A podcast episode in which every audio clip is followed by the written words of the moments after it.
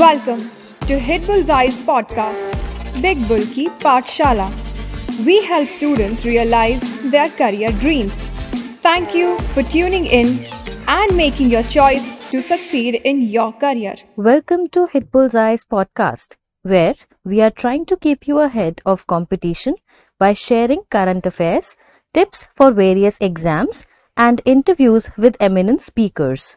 Make sure you follow the podcast and share this episode with your friends who are preparing for any competitive exam. I am Nitika and in today's episode we are going to cover India and the Gulf nations.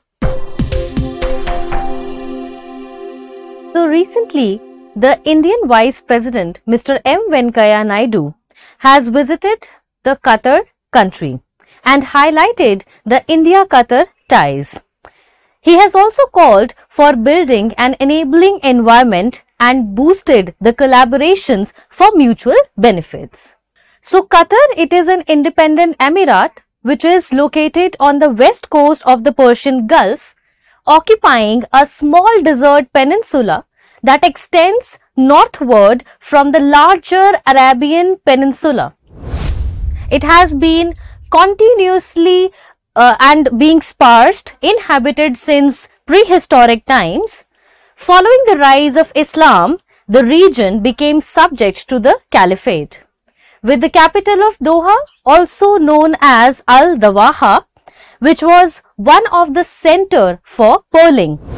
So Arabic is the official language here and most Qatari people, they speak the dialect of Gulf Arabic which is also spoken by the neighboring nations.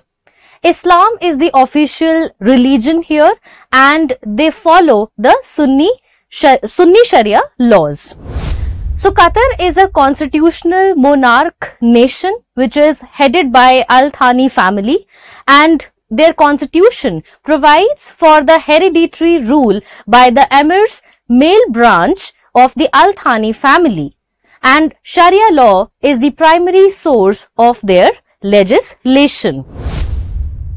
So as mentioned here, its currency is Qatari Riyal the Qatar's economic prosperity is derived from the extraction and export of petroleum which was first produced in the year 1949 and the natural gas.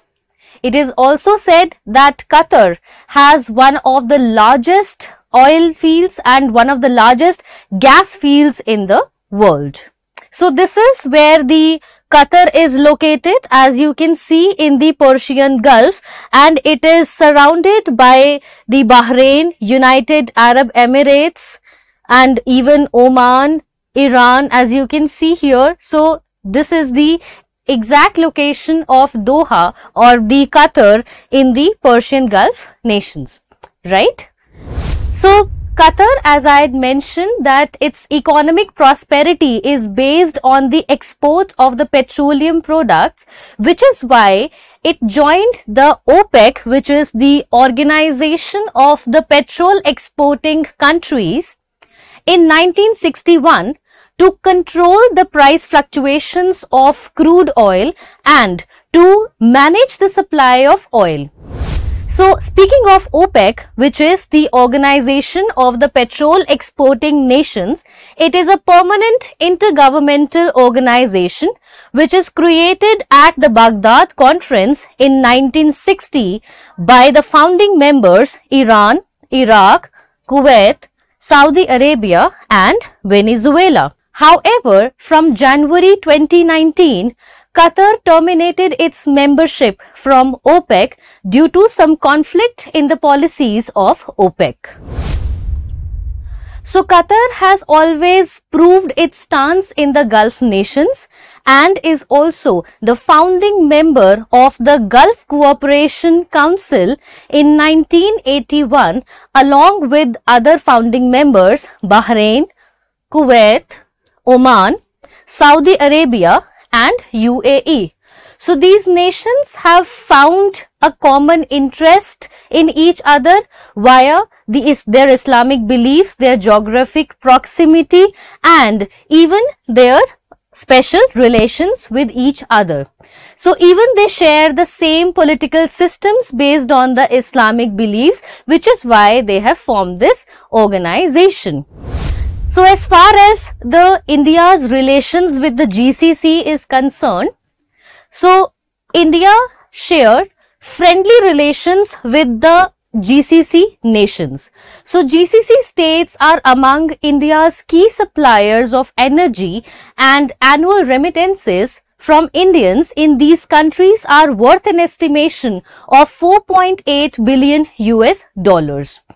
So GCC has also welcomed the India's inclusion in the United Nations Security Council as a non-permanent member from January 2021.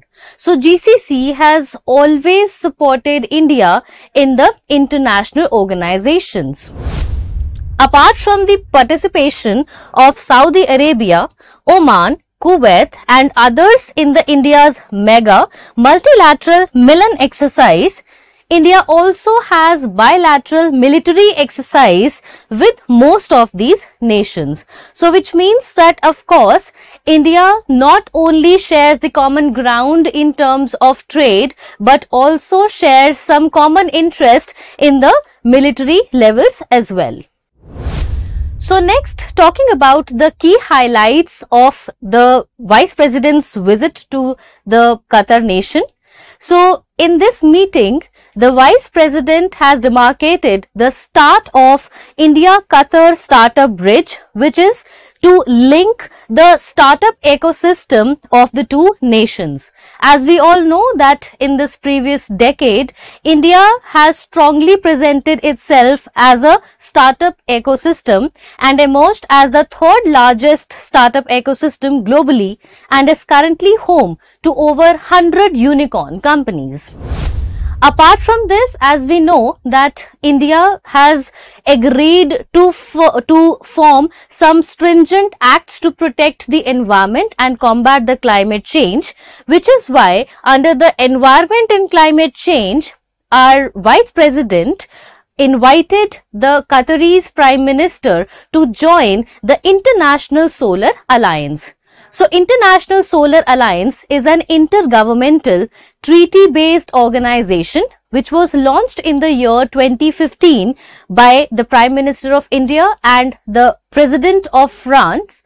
So this organization is basically to comply with the UNFCCC COP21 or per se it is the Paris Agreement so that we can actually use our the most exhaustible resource that is solar energy and replace it with the non-renewable resources, right? So our Vice President has also inaugurated the Joint Business Council between the business chambers of India and Qatar. And for this, a joint task force on investments has been enforced, which will further take on this task of the Joint Business Council.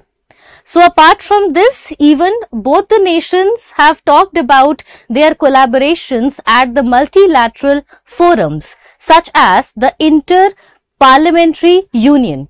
So, Inter-Parliamentary Union it was formed by uh, collaboratively by the France and the United Kingdom in 1889. So the main idea behind the Inter-Parliamentary Forum or Inter-Parliamentary Union was to promote the parliamentary dialogue and to promote the democratic governance across the world.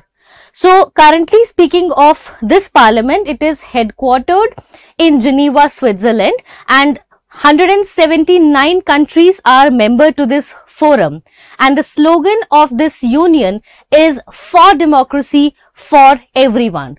So which is why the India and the Qatar nations, so these nations have tried to come up and collaborate for many such forums, not only the parliamentary forums, but the Asia, Asian business forums as well, so that we promote trade development and growth. So now let us understand this visit or why this visit was so important for India and even for the Indian diaspora. So Gulf nations has been always like a golden ticket for us in terms of trade.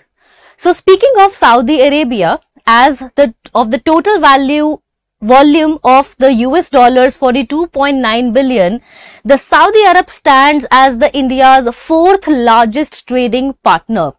And not only this, the UAE also, the Saudi Arabia also, the exports from uh, to the Saudi Arabia are as high as 8.76 billion dollars and the imports from Saudi Arabia were the fourth largest at 34.1 billion US dollars which accounts to 7% of India's total imports. So next talking about UAE which is the country's third largest trading partner in 2021-22 and the second largest of course for both exports and the imports when these were counted individually.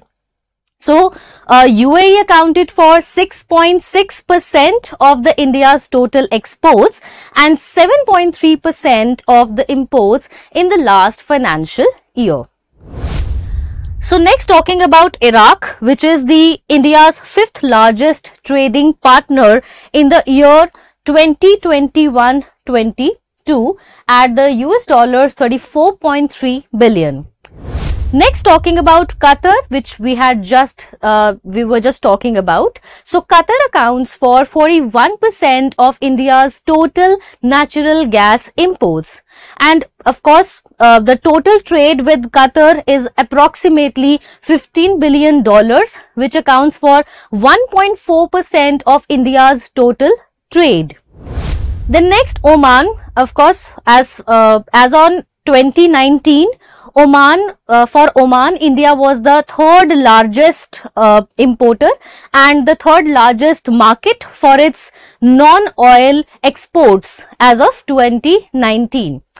Recently, India and Oman has also signed the program of cooperation in the fields of science and technology for the period of 2022-2025.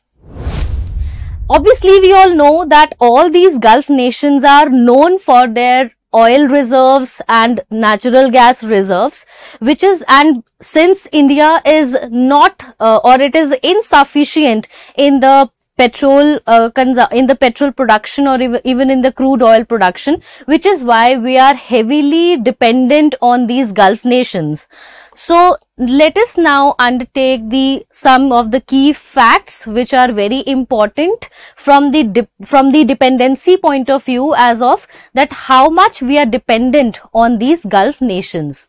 So if I talk about the India's total oil petroleum imports, so it accounts for 239 million tons and they were worth 77 billion dollars and it accounts for nearly one-fifth of country's total imports back in 2021. And if I just account for the share of Persian Gulf imports, it totals 60% in the last 15 years. So which just shown that the Persian Gulf or the Gulf countries are so important for us from the imports point of view. In 2021 to 22, the largest exporter of oil to India was Iraq, whose share has gone up from 9% to 22% in 2021. Of course, we know that Iran was earlier uh, the important trading partner to India as far as the oil is concerned. But because of the US sanctions, the share of imports from Iran has dipped down and of Iraq has gone up. So apart from this, not only uh, we are very happy with this Gulf nation as far as the trading and as far as the petroleum is concerned, even we found a huge Indian diaspora in the Gulf nations. So counting only 13.4 million non-resident Indians, the Gulf has the largest numbers. The UAE, the Saudi Arabia and Kuwait, they together account for over half of all the NRIs. And even uh, in terms of remittances from abroad, India was the largest recipient in 2020, standing at 83.15 billion US dollars according to the World Bank data. Remittances are ultimately the amount which is given by or which is deposited by the NRIs living abroad, they are uh, earning abroad, sent back to the country or sent back to the India. For example, if uh, one of your relative of or your brother or your father or any of your sister, she is working abroad and she sent you some money to the India. So that will be counted as a remittance, right? So as far as the remittance is concerned, India is treated as the largest recipient of remittances back in the year 2020 according to the World Bank data. So after India, uh, the second rank is given to the Mexico. So Mexico is also the second largest uh, recipient of the remittances in the world. So as far as the contribution in the remittances is concerned, so this uh, Indian diaspora, uh, it actually covers or it contributes majorly in the remittances role. Next, let's understand what are the recent developments or the news about the GCC or about the Qatar. So recently, uh, the Gulf nations are uh, actually uh, are condemning the Indian government due to a derogatory statement passed by a BJP leader over the Prophet Muhammad and due to which even the Qatar nation has strongly condemned and asked the Indian government to apologize on the behalf of that BJP leader. And this news is actually taking more of a political forum through the OIC, which is the Organization of Islamic Cooperation. So, Organization of Islamic Cooperation is the second largest intergovernmental organization after the United Nations with the total number of members as 57. So, it was organized uh, in 1969 uh, in Morocco and uh, uh, during the first Islamic Summit conference and uh, this the prime motive of this organization was to give voice to the Muslims living across the world to protect for their rights to protect their uh, you know interests in the uh, in in the world basically. So it is currently headquartered in Jeddah Saudi Arabia. So the news is that uh, even the members of OIC are coming forward and they are not very happy. They are condemning the Indian government over such derogatory remarks. However, India is not the member of OIC uh, because Indian uh, government has kept itself away from such organizations which are based on any religion or whose prime motive is to promote a particular religion. However, in 2019, our Indian Prime Minister made its maiden appearance uh, uh, during the OIC foreign ministers meeting. So, uh, at that time, the Indian delegate uh, visited the foreign ministers meet in 2019 as a guest of honor. But uh, purely India is not at all in favor of the ideology of OIC of promoting a particular religion because India as a secular country we take all the religions at the par and we believe that all the religions should be treated equally. So definitely the uh, current uh, you know controversies uh, going around such uh, statements is not aligning with what Indian government project itself in the world especially when we know that the Gulf nations are very important for us uh, you know as far as the trading is concerned through the Indian diaspora through the imports of petroleum and much more.